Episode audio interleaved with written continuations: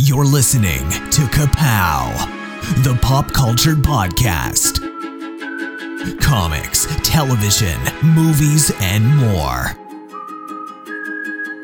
If it impacts fan culture, we have something to say about it. And now, your hosts, Jordan, Cliff, and Seth.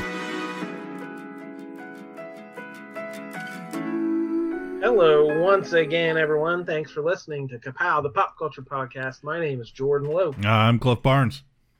I'm Seth. It's nice to see you guys again. I know Welcome it's been a back. long time.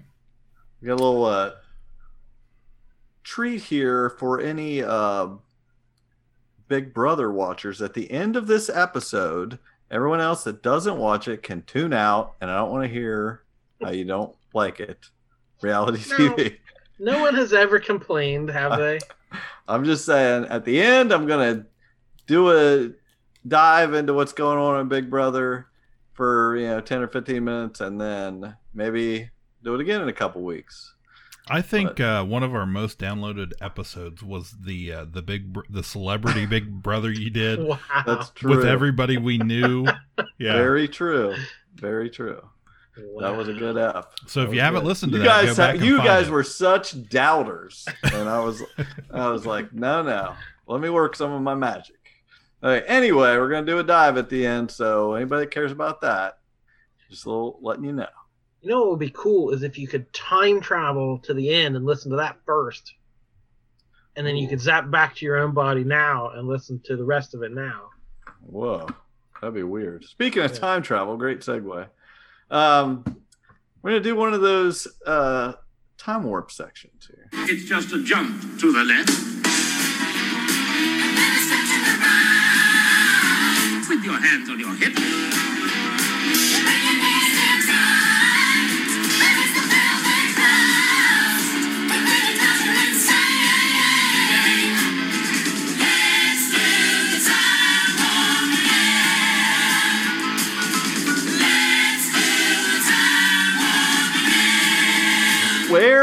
Talk about a book that I read that's about time travel because I decided I really like time travel and why not read a million books about them and see if anybody had great ideas. And Jordan, you've probably read some of this one. This is a collection of Alan Moore things. Called the this is the complete Alan Moore Future Shocks. But oh wait, he's reaching Oh. behind him. Oh, Oh, he's got some. He's a, he's like, don't test me on Yeah. having some Alan Moore. He has a copy of the same book. Look at that, folks. Uh, Cliff, where's your uh, where's your workbook? It's book it's book club night. We gotta oh man. Well, I everyone didn't do turn, my homework. Everyone turn to page 308 to the time twisters section.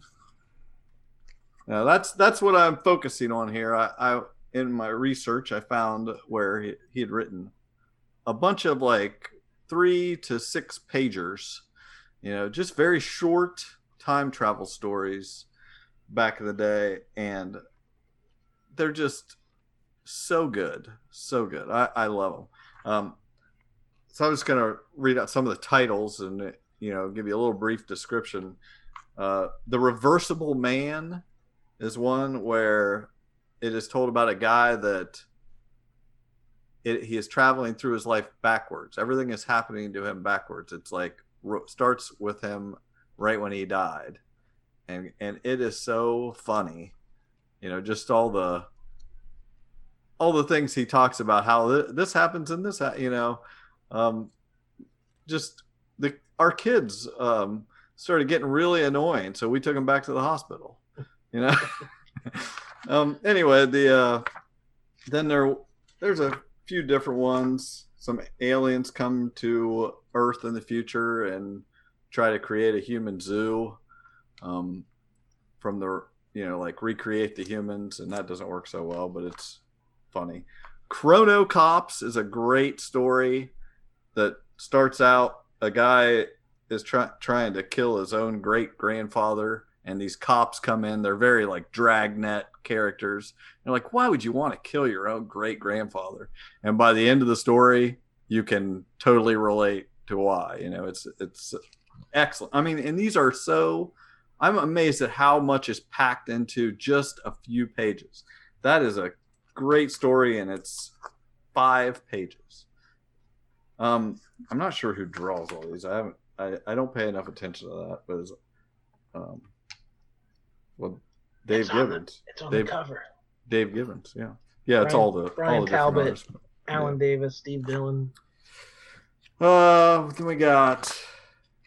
I mean, there's Oh. something to be said for like that helps hone a writer. Like, if you can tell a story in five pages, you can tell a story in 20 pages and 50 Yeah. pages. Like, if you, you know, you have to be good and smart and economical to tell something interesting that short.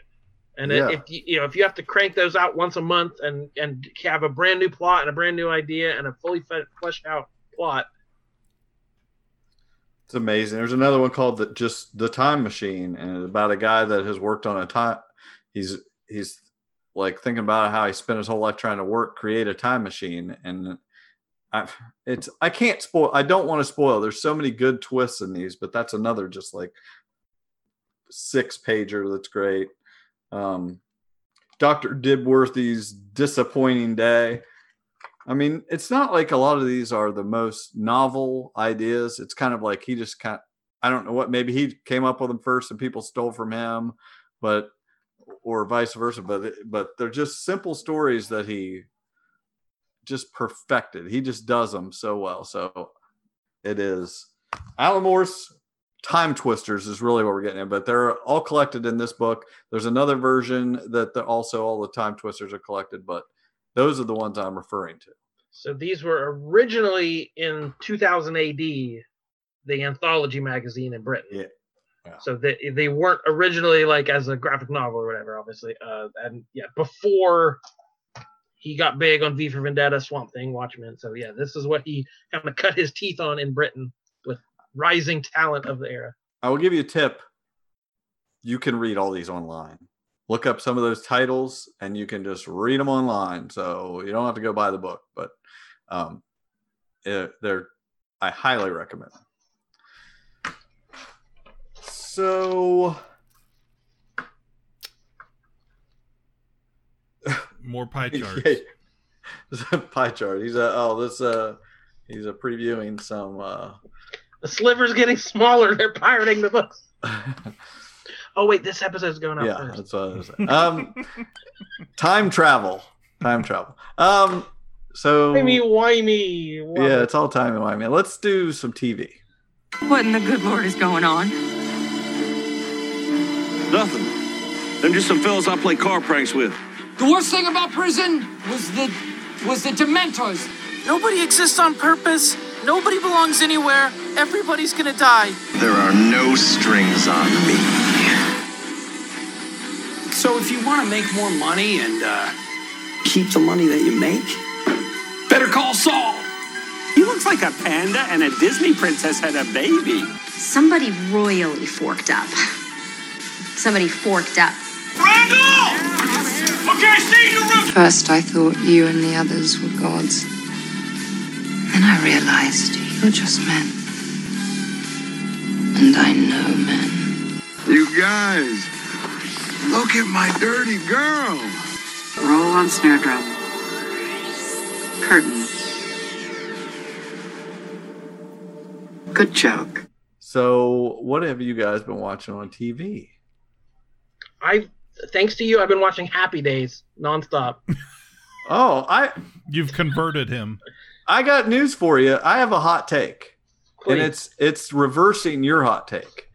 you, You uh, think have- the shark was It did the it. moment? That's that did it. You think? I saw I we got to season five at the beginning of season five are the Hollywood eps, and that's when they go there and he jumps the shark, and I was like, okay, I'm watching.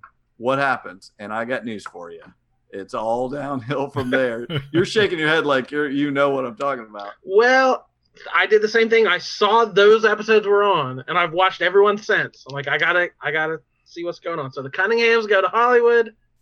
Fonz jumps the shark, and I thought surely there's still good episodes, but it's like I don't think they're terrible. No, no. Like the episodes a couple seasons from now are almost unwatchable. Right. These still have charm. They're still funny. Yeah, obviously, by the time Chachi showed up, things had already gone downhill. Well, that's Like- that's he shows up this season after they Yeah, get back so- from Hollywood. Yeah, so things were already on the downhill. But I don't think, you know, jump the shark to me means it's garbage. Uh, you know, it's it's not worth watching anymore. And I still think there are good episodes. I don't. Okay, I think I get what you're saying, but the quality is definitely went down. There's way more singing. I, I forgot how much they had Anson Williams sing on that Yeah. show, Mm. as It's- much as humanly possible, and I don't know why. Every episode there is singing now, and it didn't used to be like I've. I'm so sick of watching Richie pretend to play the saxophone. we have after the sh- shark jump, Fonzie goes black t-shirt. He's got the black t-shirt under his jacket now. We got uh we had uh Pinky Tuscadero came for some demo derby, then we had Leather Yeah. Tuscadero. Yeah. And uh she's singing all the time. Every episode there's at least one or two songs to start off the episode. Danny Thomas came as Mr. C's dad.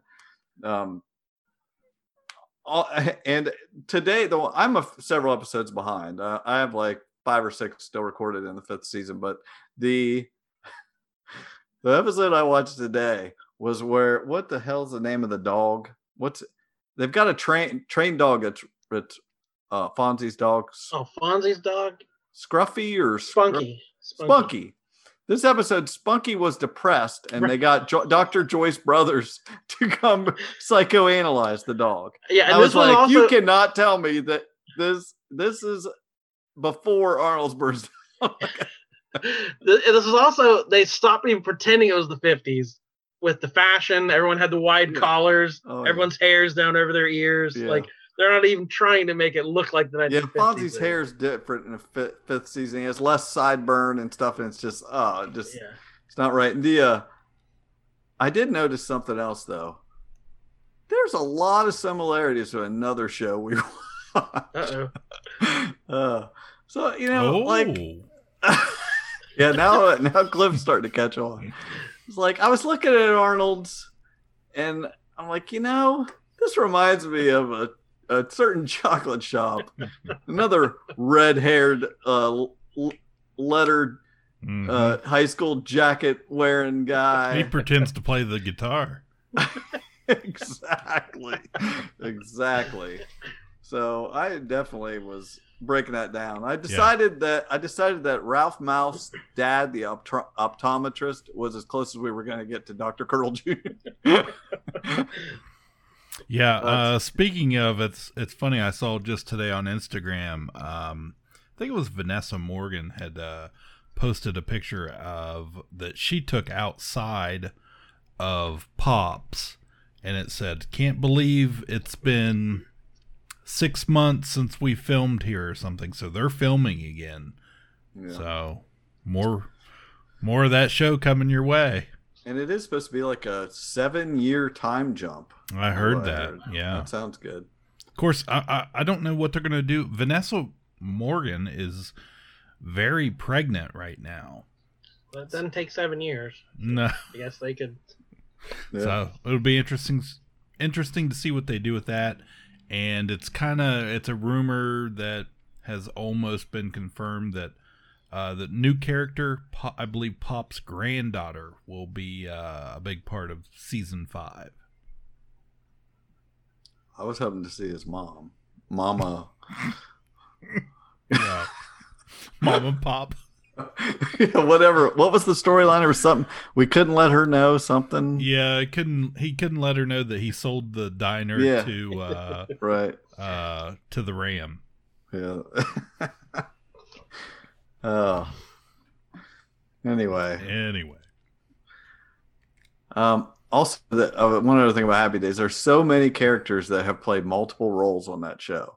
Like they, Lori Beth was was a different character that dated Ralph for a couple episodes and things like that. And then uh, this one girl that uh, Richie dated in the first season, two she he dated her twice in the first season as two different girls, and then dated her again in the fourth season. I think it's ridiculous how they keep using the same people. And just are there two less likable co-stars than Ralph and Potsy. I love Ralph. He's hilarious. He's still got he, it. He's still got it, I guess. But like, I get, yeah, Potsy's the butt of the joke. You know, everyone Yeah, yeah. rags. Yeah, Potsy has a crappy life, and everybody makes fun of it. But like, to me, they're just not appealing at all. They, they every time they walk in, I kind of roll my eyes, like, oh, yeah, it's so it's so ridiculously uh um man heavy. Like all the women are just like you know, obviously with the whole Fonzie character, all the women just coming when he snaps is not good for feminism. But uh, best character on the show is Al. Al Del Vecchio. Yep, yep.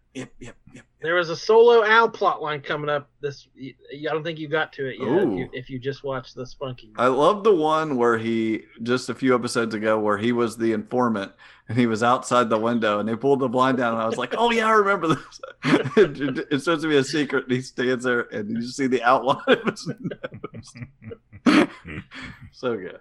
So these are on Me TV every afternoon. Uh, the retro, fun television. If you want to watch Happy Days in order and judge for yourself where it hit the skids. Yeah, I think we're definitely in Skidsville. what else you got? Uh, if we're talking Riverdale, I wanted to talk about Yellowstone. Oh, I was gonna, I'm gonna break break your heart tell you I haven't watched like the last Oh. seven episodes, but you can't Okay. hurt me. Well, it was like it was too normal. It wasn't our beloved Yellowdale. Right. This plot was too like it's a land deal. And it's okay, they're using guns and stuff, but like the last episode, boy, it it makes up for the whole season's worth of normalcy. Really? Yes. Okay. So I, I won't explain I won't explain why till you see it, but there are two things that tie directly to Riverdale in a in a beautiful way. I guess we'll talk about those later. Okay. Well, I just needed to know whether I have to watch it or not. Like I got like six episodes, I think, banked, and I was waiting to hear whether I need to dive into that or not. But if you say yes, I'll- if you like it for the for the I like it for the craziness, the Yes, the so- Beth. yeah, the last episode is where that really kicks off. Okay, I'll do it. Well, did everybody see the big thing, the big release that came out this couple weeks ago? We had the HBO Max um, show about the book based on the book Lovecraft Country. One, two, three. One, two, three. is back. Getting reacquainted with old friends. George, the reason I'm back home, my father, he's gone missing. HP Lovecraft. Um, it was, Jonathan uh, Majors, um, Yes. Jurnee Smollett. Is Courtney that B. Vance. Yeah, Courtney B. Uncle George, Courtney B. Vance. So Yeah. yeah. It, yeah, it. That first episode, the first minute, two minutes of the first episode, I was so like, I am as in as I can be. Uh, and that entire first episode, in fact, was just delicious. Yeah, I was I was so tense All when they're doing those those car chase scenes. I was Yeah. just like, oh, like this is insane. incredibly tense second half of the episode and uh, and the first half of the episode the whole street uh you know performance and things was just great just beautiful. Everything was amazing. Uh i think everybody that that uh main character um would you say? Jonathan what is his last name? Majors, he plays Atticus. yeah, he was in uh, that Spike Lee movie, The Five Bloods. He, Oh, he was really good, really good in that. And gosh, I got I I forget. He was in something else I saw recently that I thought he was good. But He was in that When We Rise about the, the Central Park Five. He was one oh, of the- okay, he's good, and e- everybody's good in it. Mhm. Uh, um, now the second episode, which is all we've seen at this point, Yeah, uh, as of this recording, was a train wreck. It was a train wreck. It was it was as it was as big big as you could go from a perfect first episode yeah. to to an incomprehensible hmm It was hard. ridiculous Yeah. try to throw an entire season of television into one episode Mm-hmm. tr- just too much so that no, anything big that happened had no meaning gave you you all it it was like 20 moments that would have been great in separate episodes just have no meaning Yeah. i'm i'm gonna i, I hate to- i'm i don't i'm I know I'm ruining how you would enjoy watching, but it's just like, but I was saying other than just like any all the dramatic moments have no punch Mm-hmm. because of how many there are. It literally was like an entire season in one episode. Yeah, it, was it was pretty crazy that episode two, and I was just like, I mean, it it was just it was almost hard to follow at times, just because I was you couldn't get your mind from one thing to the the other fast enough. It just happened. Everything happened so fast. It's like, oh, you like this? You like this cool house? Mhm. Oh, you like the these characters? Oh, you're looking for this? Oh, this is the bad guy? Oh, it's all happening right now Yeah. in this episode, and it's crazy. Anyway, I'm not. I I still have high hopes for the series. Right. I, I think this could just be one episode, but it was it was like you did the. It was a bad idea to do what they did, as far as I'm concerned. Yeah, I don't I don't know where it's going to go next, but episode 3 we'll find out here in a couple days if it's uh if it was just a big illusion and that episode 1 was th- as good as it was going to get or my problem with that kind of stuff is when you have all these big things happen and they mean nothing, they feel like they mean nothing, then when how can you earn me to care in the future? Mhm. If something happens to anyone in the future, I, I'm going to be like, is it real? Does it matter? Is that Yeah. what, you know? Because I love the first episode. Yeah, I haven't seen the second one yet, but I saw it was called Whitey on the Moon. Yeah. And I know that? did it did it use the the poem? I don't know. What, what is the poem? Or what Uh, is it a reference to? It's Gil Scott Heron, the guy who wrote "The Revolution Will Not Be Televised." He wrote a, po- a spoken word poem called "Whitey on the Moon," and I I knew I'd heard that phrase before. I was like, where have I heard that? They played it in the movie First Man.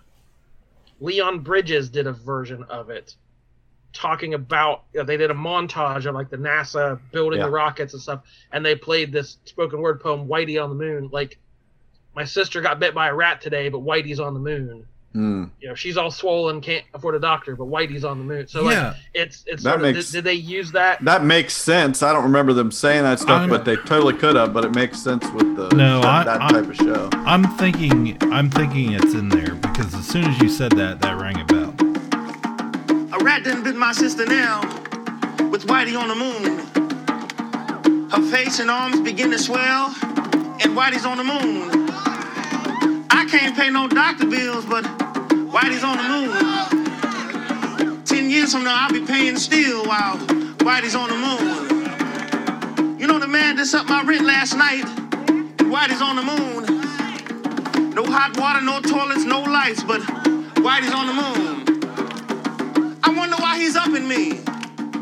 Cause Whitey's on the moon. But I was already giving him like 50 a week and uh Whitey's on the moon. Taxes taking my whole damn check. The junk is making me a nervous wreck. The price of food is going up. And if all that crap wasn't enough, a rat didn't bit my sister Nell with Whitey on the moon. Her face and arms begin to swell, and Whitey's on the moon. Is all that money I made last year for Whitey on the moon?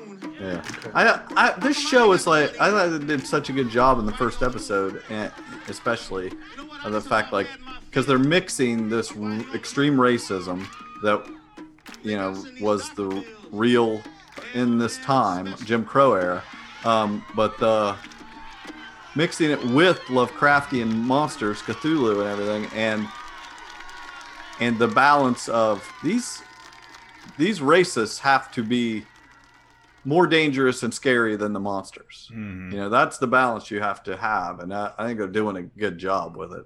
and it works that you know Lovecraft is famously in his letters and writings did not hold very progressive views and was super racist. So to use his own mythology to kind of tell that kind of story, but I, the, to me, I don't know that the first episode was that balance where like you know the first you know the, the plot is you know young man coming back from the Korean War.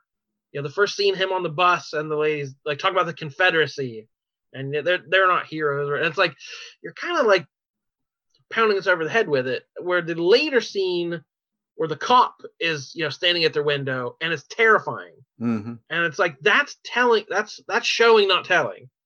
That is you know showing the peril they would feel at that time in that place. Where like at the first half hour just felt like boy, things are really racist right now. So I, I, I don't know. They laid it on a little too thick at the beginning, mm. where I knew that's what the themes were going to be yeah. throughout. Yeah. I just, I don't know what the, it didn't seem to quite have it calibrated right from I- the beginning. So that worries do- me that the second one's a letdown. I do think that that second episode even feels more like okay, everybody's a racist. You know, it's a it's that's kind of rough. But I did like, you know, the part in that first episode where they where because you could tell the kid is like a fan, just like Courtney B. Vance's character is a fan of Lovecraft.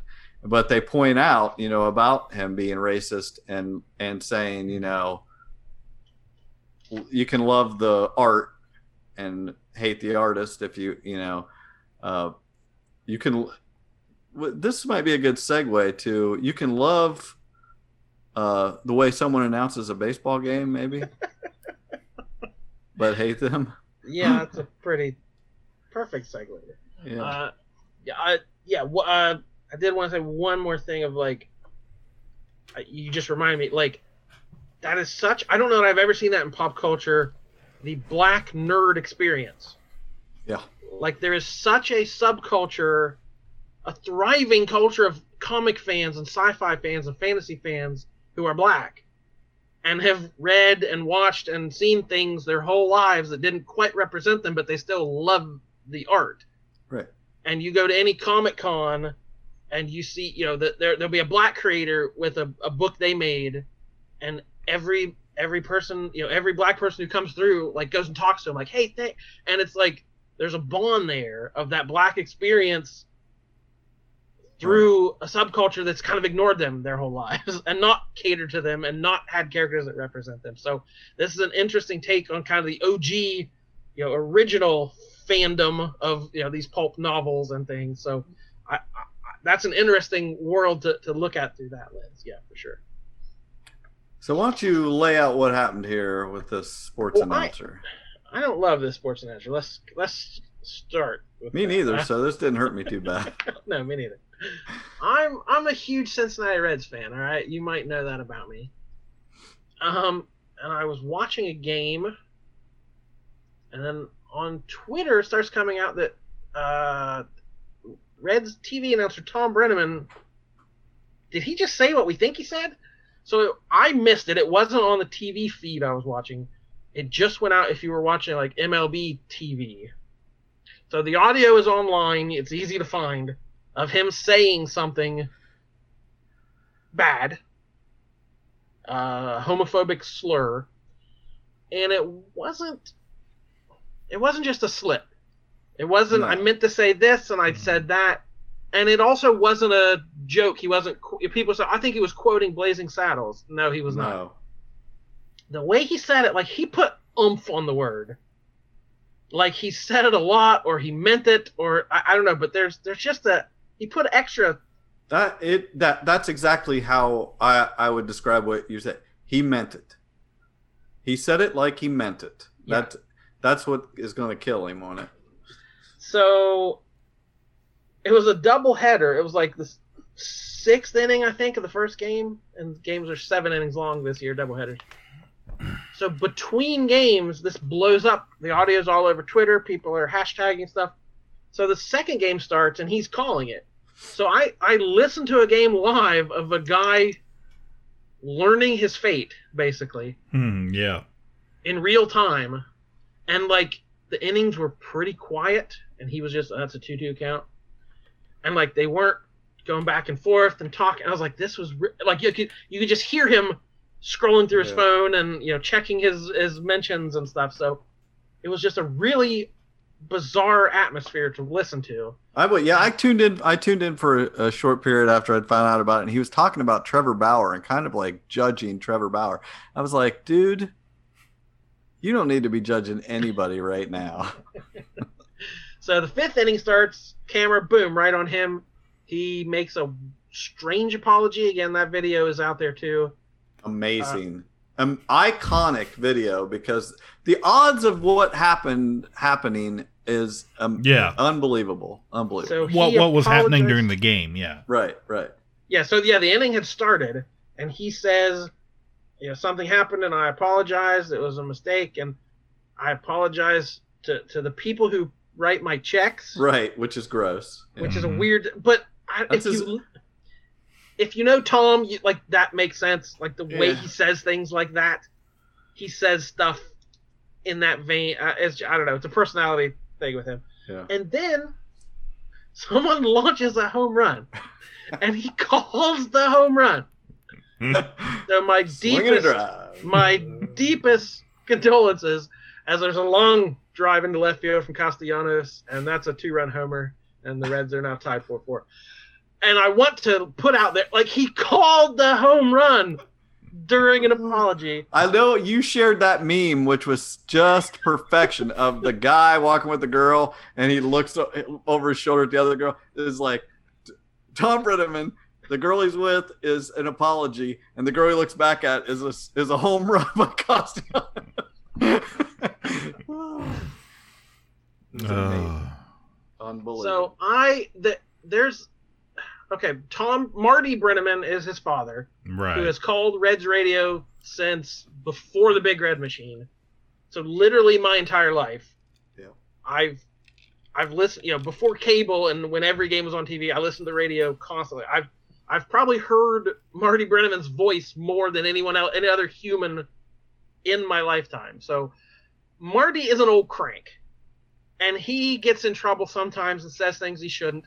But we all love him because he's just he's grandpa. He's cranky grandpa. His son is Thom Brennaman, who came back to he he called for the Cubs for a while, the Diamondbacks.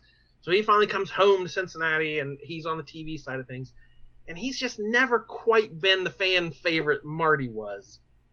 And I, there's a pretty vocal contingent that just didn't like him.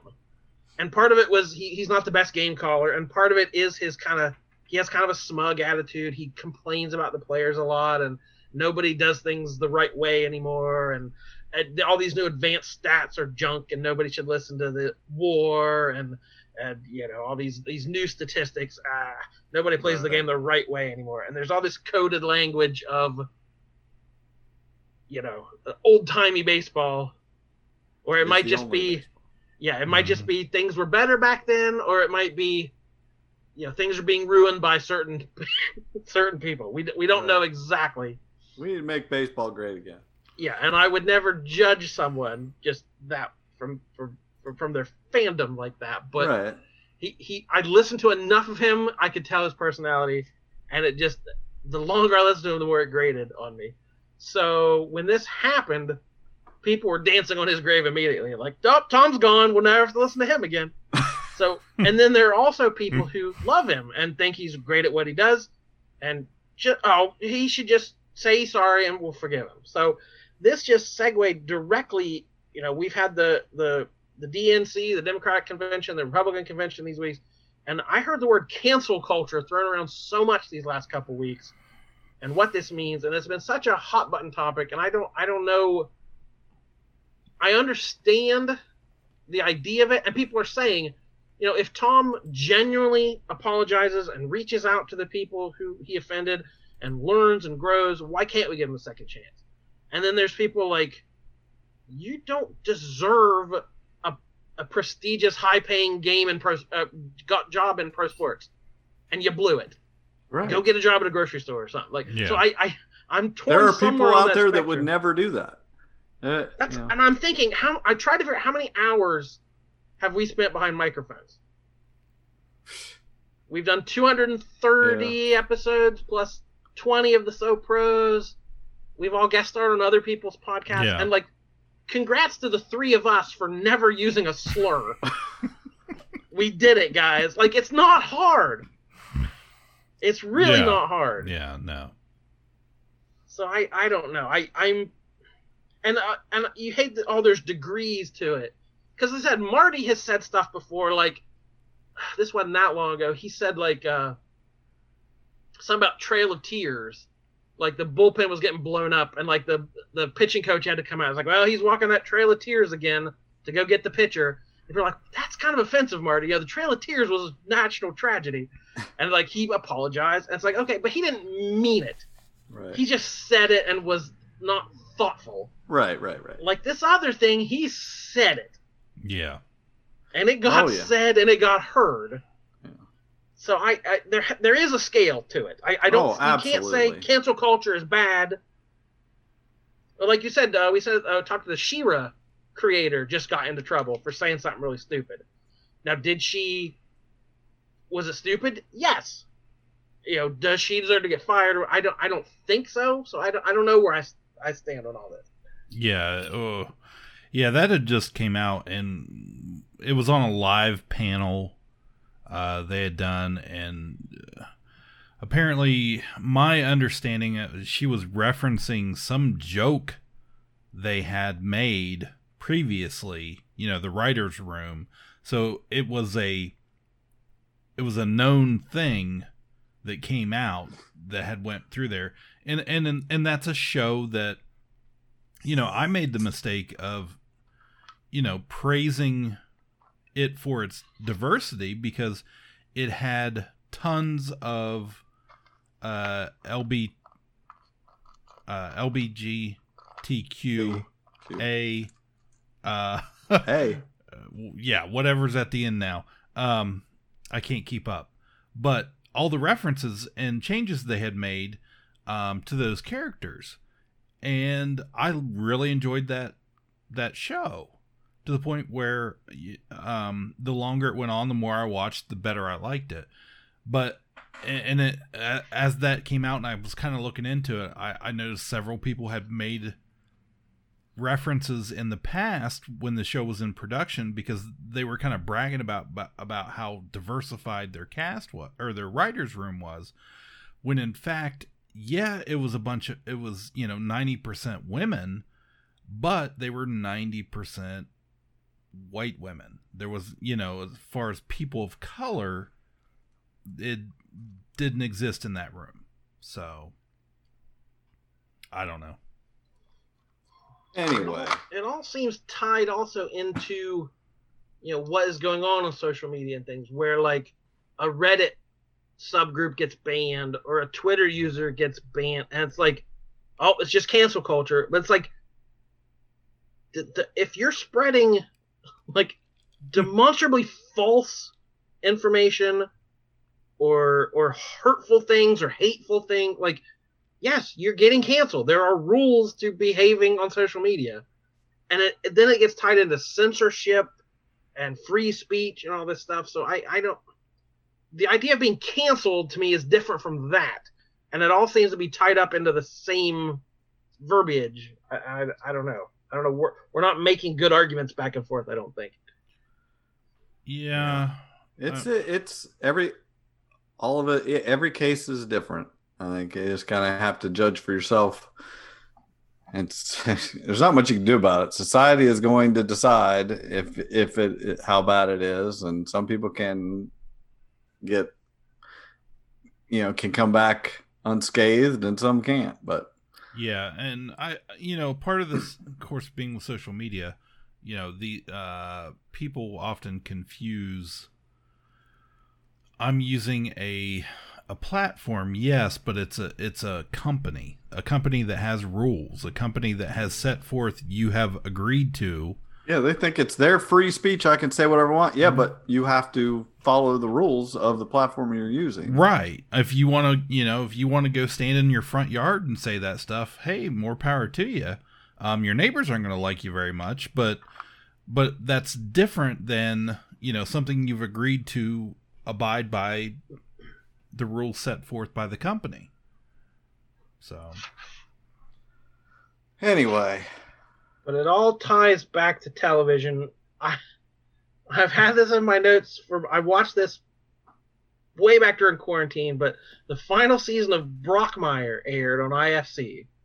And when this happened, I saw so many references to Brockmire. This is the Hank Azaria show about the baseball announcer. Um, it ran for four seasons on IFC. It's now on Hulu, so it might more people might see it. Hopefully, always critically beloved, no ratings whatsoever. But I adore this show. It was it was first it was a sunny a, a funny or die short about Hank Azaria using that old timey baseball call and like ev- saying everything in that tone. And the funny or die thing is him uh, talking about his his wife cheating on him while calling an inning. So they basically expanded that into the show, and the pilot episode has one of the. It is a tour de force scene, acting scene, of Brockmire getting drunk throughout a baseball game, and talking about his cheating wife, and like telling the story of catching his wife cheating on him while calling a baseball game, and it, it is an amazing piece of acting, and it is it's that exact thing. It is surprise you can imagine my surprise when i open the door two two low outside and i see my wife in a, at a pose i can only describe as oh that one's inside. He's he's run the count full. And it, it, it is wonderful. And i never thought i'd see it in real life. Right. It happened in real life. So if you like baseball it's very dirty. The humor is very very dirty language. Thom Brennaman. baseball you don't have to like baseball yeah, he probably uses the word uh, Thom used to get fired. I'm, I'm guessing appears on that show at some point.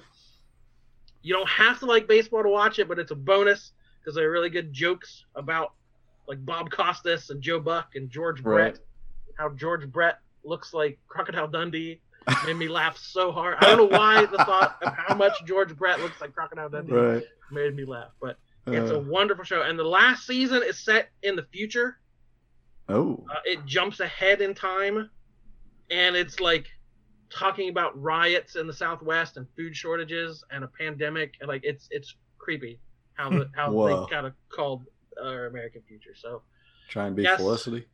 Brockmire, Brockmire is terrific. As the last time I'll mention it. Uh, we'll see about that. Well, last thing before we hit the big brother, I was gonna mention again the answer to this riddle is 29 days. The question is how many days did I have a bug killing salt gun before Nick and I shot ourselves with it? Wait, shot each other or shot yourself? Who shot accidentally? first? Uh, I, d- I did, but I shot myself. I I was gonna I pulled it out to shoot him, and he was like, "Ah, no, you first. It was like hey, you knew it was coming. We had to know how how much this hurt. So I was like, "Uh, "Fine, I'll shoot myself." You know, and I walked over to the trash can because it shoots salt. Yeah. You know, so it's so I was like, well, no sense getting salt everywhere, just shoot myself. So I walk over and I held it about six inches from my hand and shot myself. And it hurt like a son of a bitch. I had a red mark on my hand, pretty good. Nice little welt. It didn't Is break the skin though. No. Okay. Is that where the term "salt in the wound" comes from? Right. And then, and but I did good because I shot myself and I didn't flinch. And I said, "Here you go, wuss. Now shoot yourself." uh, he didn't hold it quite as close as I did, but he was like, "You didn't tell me about it." hurt." I was like, "I know," but it was nice. It, it hurts. It's now like you know how is, those those poor bugs feel. well, that's why they die when they get shot. But the, I told uh, I told him it was because I put that high performance salt in it. Uh, definitely, anyway, I just wanted to point out I didn't want it, that stupidity to go by. I want to know that if you buy a, a assault gun for shooting bugs, there's a certain amount. You have to know how many days it's going to be before you can't stand anymore and have to shoot yourself with it. There is a there is a number out there. Okay. Time to talk some Big Brother. So anybody that wants to just mosey on out of here, uh, go ahead. Although But I don't know why you would. I don't exactly. I'm gonna I'm gonna at the I mean this this is recorded one day after the third eviction. So this is after the great Janelle was evicted yesterday.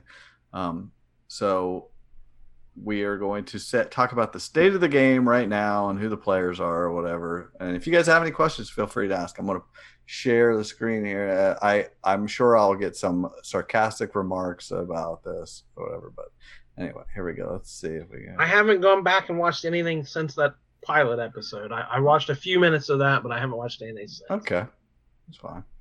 Okay, can everybody see that? Yes. And I can see you, but you're covering up some of the people. Maybe am I gonna be able to move this? I can. Okay, let's see here. So I'll start in the top left corner here. We have Christmas is her name. Um, she was on season 19. She is the reason she's on. This is an all-star season, so these are all pl- people that have played before. Um, that some are fan favorites, some are great players, um, some are just icons of the game. But the Christmas is on here because she has the most Instagram followers. uh, that they would never say that, but I guarantee that's why she made it on here. She was an alternate, I believe, but she is a fitness girl, whatever. And she was on. C- she she would be. She's really good at the challenges. She's or she claims to be, but she broke her leg in season 19 and ended up making it to the final three because she just got drug along and was basically uh, just did everything the main guy told her to do. Broke her So- leg in the house. Yes, yes. She got on this guy. This one guy was a rodeo uh, clown named Whistle Nut, and he got up and put. She got up on his back, and they did one of those save a horse ride a cowboy type. Ha ha! This is funny, and he fell down and she landed on her leg. So she actually had surgery and came back in the house and uh, went to the end of the game. But she's playing fairly well this time. She's, you know, got a few good alliances going on and she I I don't I don't feel like she's somebody that could win because she just doesn't have that type of personality, but she's somebody that could make it far. Anyway, David was from the previous season, season 21, and he was last season was unfortunate. Anyway, he went out in like the first episode. He he he then they kept him in the house after he got evicted the first episode and he had to live there with just a chance of getting the back in the game which he never did and the alliance was a bunch of pains in the neck a bunch of bros and they said anybody not in the game shouldn't even be able to talk and it was a very bullying situation and so i think the producers felt like they needed to give this guy a second chance and the only problem is he's terrible. He's really not good at all at this game. You can tell he's a rookie. Uh, then we have Tyler, who is the best player in the house. He made it to the final two in season 20. Um, just a master at communicating with people. He has just natural charisma. Everybody wants to. This is one of those things where just everybody likes you. They cannot help it people come into the house not having a target on him, but then they talk to him and just like, I just like him so much. Just like I, you know, you hear about people like that. I'm not one, but it's like he just has a natural charisma. He's very likable and and he's really smart. And so he's had some adversity those this this game already because of people knowing how well he did that that season. So I don't expect him. If he makes it to the end, he deserves it because they know how good he is this year. Memphis was a. There's a lot of Robins in this house and not enough Batman. Tyler would be a Batman. Memphis is a Robin to Dan, who won season ten. Memphis was on there with him. They were the hitmen, made it to the end. But Memphis is just like a grumpy old man this time. He he acts way older than he actually is. He just uh, they portray him on the show as being the leader of some big alliance, and that's I think it's just because it's too hard for Julie Chen to explain what's really happening in the house, and he really just doesn't talk to almost anybody. He just is. He says he's waiting until halfway through the game to start playing. Da'Vonne was in season 17 and 18. She's a fan favorite because she kind of says how it is, and and people like to see people of color actually get a chance to play on this show that often looks like a paint swatch for your living room. Um, but she, her problem is she it, try she doesn't know what's going on. She's not part of the big alliance, and she keeps trying to uh, get people to give her information by tricking them and telling them something and then they she sees if the info comes back to her and she ends up she's going to get herself in trouble because uh, she people are getting on to her about it Enzo was in season 12. He was part of one of the most famous alliances, the Brigade, where him and three other guys started this alliance called the Brigade, and they each got a satellite alliance. You know, somebody in, in a pair with them, and they used them to get information until the end of the show and slowly knocked off each other's partner. And they made it. They were the final four. Only he was one of the, I think he was maybe the third, third to last one out and so he's very light. He's good TV. He's funny as heck. Yeah, they showed him the other day using a bidet for the first time. They have one in there, and he just uh, it's he is very just uh, give me some chicken parm type guy, you know. And he, uh, but he's super funny, and he could win because he's so likable. But he's going to need, you know, a lot of help to get to the end of the game. But he's doing the same basic thing again. They're basically have a brigade again of him and Tyler and Cody and uh, Danielle, and you know that they're just doing the same thing. Nobody seems to know that. Um, Bay Bayleigh was in uh, in the season with Tyler in 20, and he backstabbed her twice. And supposedly they have an alliance this game, but I don't know how she could trust him because he he just lied to her and she believed him, and he lied to her again, and she believed him, and he just kept backstabbing her. But I could see her falling for it again. He's that good. Danny was in season eight with her father. Evil Dick is a famous player. He won that season. Um, she was in the final two with him. She was probably the youngest player to ever play, age 18, I think she was. And she uh, ended up coming back in season 13 and playing. She plays really hard. You, you know, won used to be really good at competitions, won a couple of head of households that year also, and then got voted out just because she would not go along with the people in, that were running things. Met her husband on that season. Uh, Kevin's from season 11, and he was, you know, good that season. It's one of the least popular seasons, but he he did a good job. But he is his worst enemy on this season. He does not know what's going on, and he just I don't know. I think he he's in better shape. He could win some competitions. He could also get drugged to the end if he gets with the right people. If he stays in the house another week or two, he'll probably make it to the end because he is not a threat. Um, Kaysar is he was on season six and season seven with Janelle. They're two of the most famous Big Brother players ever. He's just he, but he plays way too hard. At least he did back in the day. He just oh, he never makes it to the jury phase of the game. He always gets taken out because he's such a big target. He always goes after the main people. But he's so he's so like he's a he's come back. He's turned forty in the house this time. He's so uh, smart and philosophical and has it is the kind of talks you want to see when you're watching these people in the live feeds. You know, a lot of people talk about stupid stuff, but he's talking about philosophical things and trying to help Ian with his um, he both of them are have like are on the spectrum, and he kind of gives him some advice and things.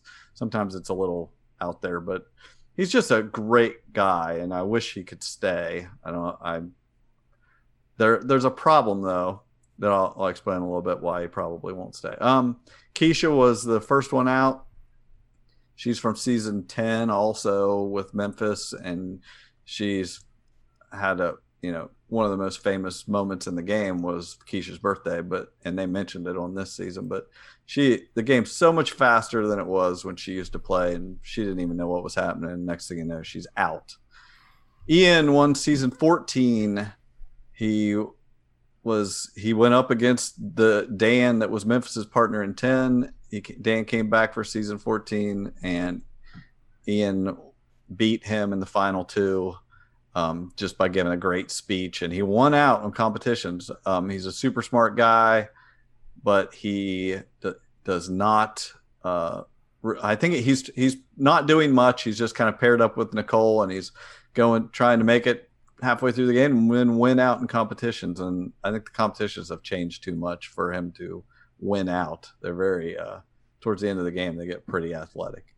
Nicole Anthony went out last week. She played BB21 and it was too soon for her to come back and she just it this game is tough on your brain and her brain broke this time. Uh, Janelle and Kaysar tried to help her out and she turned on them because she thought they were using her and they weren't and she's definitely regretting it now because she's out of the house. Um, Cody was the Robin to Derek's Batman in season 16. Derek's one of the greatest players of the game. And Cody's really good, very charismatic, he makes a lot of friends. He is in the best position in the house, I think. Um, he he just everybody likes Cody. Um, but they also know he's up there in the pecking order, so you know, I don't know whether they'll get wise to him or not. Um, Nicole F one season 18. She played 16 and 18. Um, she is a villain that won't admit it. She winds her way and cries through everything. And I think she's great at it, but she's not willing to admit that she's a villain. If she did, she'd get a lot more love from fans. Um, Janelle is the queen of Big Brother, and sadly, she went last night just because every the main reason she went and the reason Kaysar is going to go probably this week if he doesn't win veto is because they're afraid of them coming back in the house and it's not going to happen because of COVID, but they don't know that. And so they think she went out. If they leave Kaysar in and she comes back, then they're both still in the house. So they're gonna he's gonna probably gonna leave right behind her and that's too bad because I think I would like seeing him play without her. He never has. She always has made it further than him. Um, and then we have a casual fan Julie Chen who explain people people leave the house and she tries to tell them what's going on and she has no idea what's going on because she barely watches and it's it's pretty sad. Um, so this after yesterday's episode they had a head of household competition to see who would be up, and it was in the last final minutes of the show. The Kaysar, they they were doing a competition, the kind of competition I like, where it is entirely fair. Anybody could win. That's all I ask. I, I, sometimes they lean too much towards the men. Um, it's something heavy or something like that. But this was just roll a ball up a ramp, roll three balls up a ramp, and there's three divots at the top, and you got to get the balls to settle you know, you can only throw them so hard. They have to settle in those divots, and then they, or they're going to roll down the other side, and you run the other side and try to get them up to get all three balls in the top. Kaysar did it like immediately within his first couple tries, and you could see it in the background. And he told Ian, which Ian respected, he said, I used math. He took all three balls and rolled them at once. So they only had so much room at the top something was going to go into the divot and he just did it immediately and then was like prowling around the backyard waiting for everybody else to finish to go into the next round. I mean it just reminded me of darth maul after he killed qui-gon jinn just prowling back and forth waiting to kill the next person you know? It was great. It's great. So excited the show ended. I thought maybe kaysar's going to win. He did not. Enzo ended up winning.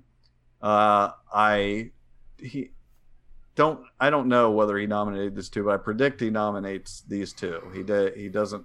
He need, wants to get rid of Kaysar. Everybody else wants to get rid of Kaysar, so I could see. I definitely think he'll nominate him, and he doesn't get along that well with Kevin. So I think those will be the nominees. And if one of them comes off, he'll probably try to backdoor Ian.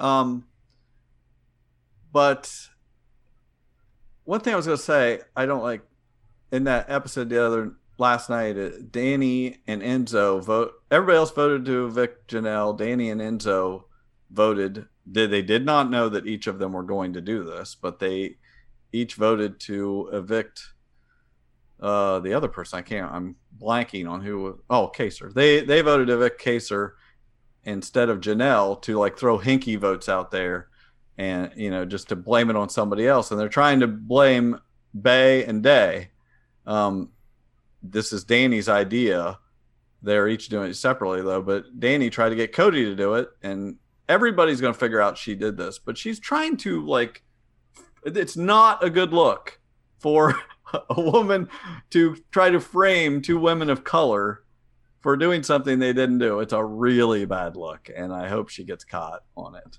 And I also hope that the next few weeks aren't just people of color leaving bang, bang, bang.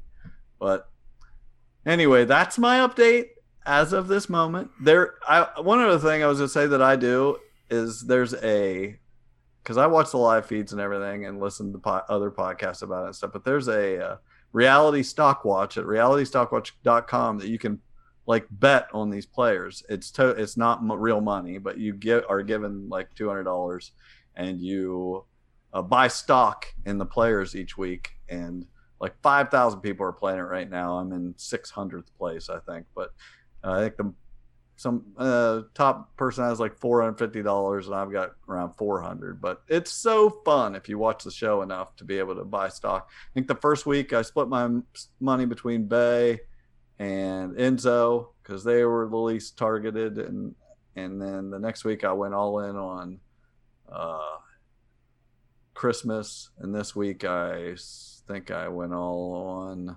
Who did I pick? I'm looking here. I think I went all on Cody. Just try to pick the safest person that has the that'll make me the most money. But it's fun. RealityStockWatch.com, and you can just play it on your phone. And do you have any questions? I do actually. I don't know if you can answer this or not. It's more a, a long term question. Okay. I was thinking about this and the idea of alliances. Yes. Like, when did that start? Richard because Hatch. that's that's. I'm guessing it was like was it the first season of Survivor? Yes. Because that's not a thing inherent in a game. No. The people playing the game had to invent it, but now it's become every reality show on ever made now has alliances, and the most important thing is forming alliances and changing alliances and tweaking alliances, and it's like that had to have been invented on the like the people who play on Survivor didn't plan out. Okay, then they'll form alliances and do this. So No, that definitely was not in the intention, but it was figured out the first season of Survivor. They created alliances. Just naturally happened. and it's only just evolved. Like I don't know. That says something about human Yeah. evolution and like the need to form bonds and like protect each other and and civilization. It's- I don't it's- I don't know. It's pretty neat. They can't even like explain it on the show. It's on, it's impossible to sh- explain all the alliances on there. So they really focus on one or two things. They've got this alliance with Memphis that they're that Julie focuses on, but and when he gets sent out sometime soon, they'll they'll act like on the show like, oh, we got they got rid of the king, but it's really not how it's happening. So you really just get bullet points on the show. They do get something to cross pretty good, um, but the the whole thing with uh, there's so much such a web of alliances in here and tyler is just tyler and cody just are so good at it at having so many people the problem is here's a, here's the major there's a couple things one people walk around at the when they're on the block and try, think how many votes do i need? Okay there's uh let's say there's 11 people voting. I need six votes to be able to stay. I need you know so they go around trying to get six votes. Well you might as well forget it. That's not how it works. People are gonna most people are gonna the house is gonna vote together. So you better convince your worst enemy. Otherwise you're not staying. And then the other thing is that people secretly have people like tyler is smart he's got he's got a secret alliance with bay he's got a secret alliance with christmas who is probably his biggest alliance he's got a secret alliance with david They he's got final twos with everybody. If they ever talk, he's screwed. But they just they all they all want to keep it a secret themselves. And so then he's also in the big alliance. So when people say when the the fans always scream, why don't all the, the nerds or the the underdogs get together and try to overthrow? If they all get together, they'd have more votes and get rid of the things. Well, that's what Janelle tried to do. Janelle Kaysar tried to get all these people, Nicole Anthony and everybody. But the problem is, then you get somebody like Christmas in the room. She runs back and tells Tyler, and the plan ain't happening because that's why they have these satellite alliances. Again, so it's society. The nerds are never gonna win. Nope. you can try as you might, but the jocks are gonna the mm. jocks are gonna take care of it. Yeah. Yeah, like is there a different way to play the game? It's like I said from from the first season of Survivor, everyone has played games the same way. Yeah. And it's like, is this that is that the only way to do it? Well, there the are, only thing that works. There are some things that other shows do. The bit, um, honestly, the challenge on MTV is the one that comes up with some great ideas. Um, and De- uh, Da'Vonne and Bayleigh have both played on the challenge. Uh, Josh, who won season um, 19, plays on the challenge. Uh, Kaycee, who won uh, Tyler's season, was his partner. She plays on the challenge. She'll play it again. They uh, so a lot of these Big Brother players go there. But I there's a there's a th- something they did last season that I'd like to see them try in a season of Big Brother is that because each week the head of household puts two people on the block, and then they you know one of them goes home. That in the challenge you had to touch the block. If you didn't touch the block at a certain point of the game, you were going to be out. If you didn't, so you have to. I would like to see them say at some point you have to be get get nominated. You know, you can. There's a lot of strategy that can be involved with that. You can try. Maybe you have your friend nominate you if you know you've got the votes to stay, or but they may use that time to get rid of you. It's just a be a different way. Add some wrinkles to the game. There's different things they can do like that my biggest thing is this i mean it's it's not a fair game survivor's not a fair game most of these games are not fair there's pre-game alliances and things like that especially when you have an all-star season like this and there's social media involved and people have played before dani and janelle had an alliance and dani's the one that immediately was like i got to get janelle out but janelle won season well she never won a season but she she was at the finale of season seven the first all-stars she wore this one dress Dani bought that dress and wore it to her finale the next season.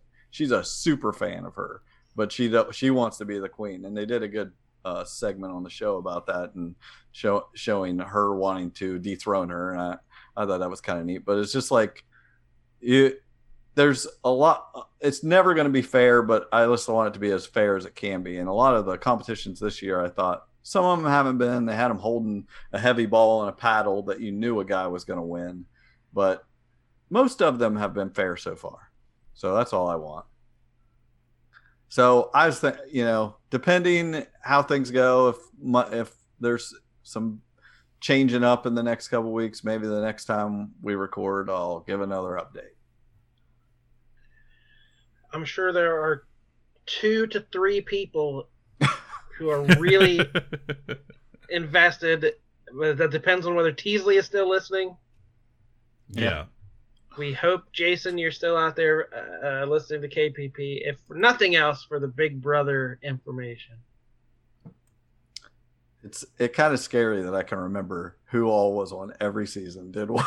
I was wondering I, about that. I was like, "Do you have this written down?" No, like, I do not have this written down. I know. I just know all this. I, am a super fan of this. Now, this square says casual fan. Your face should be, yeah. and the other square says. Yes, super. I am a super fan of Big Brother. I know all about it.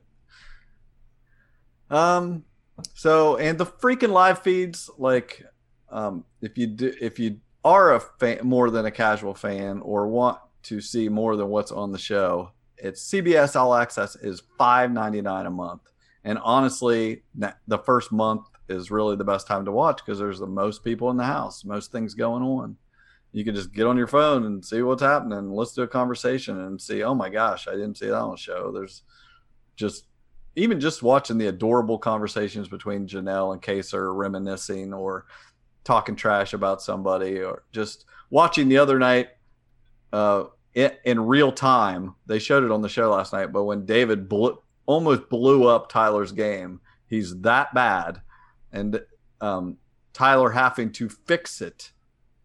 But you know everything go watching him work his magic is amazing. Uh, you know, so five ninety nine is a great price for that. That's all I got, guys. All right, good stuff.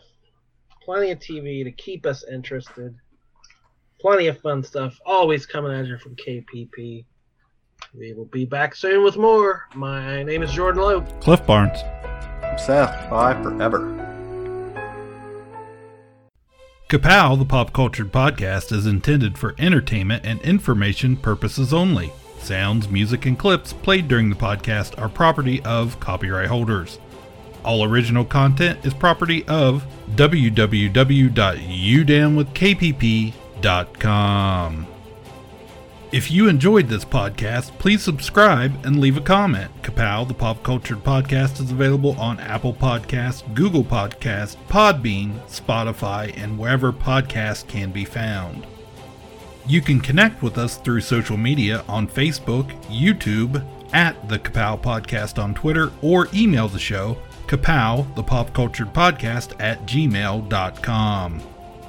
If you really want to go the extra mile, please sign up to be a patron through the Podbean app or our website, www.udownwithkpp.com, to receive special content and early access to some episodes. We are grateful to anyone that chooses to contribute, but please know that most of our content will always remain free, so please continue to like, comment, and share.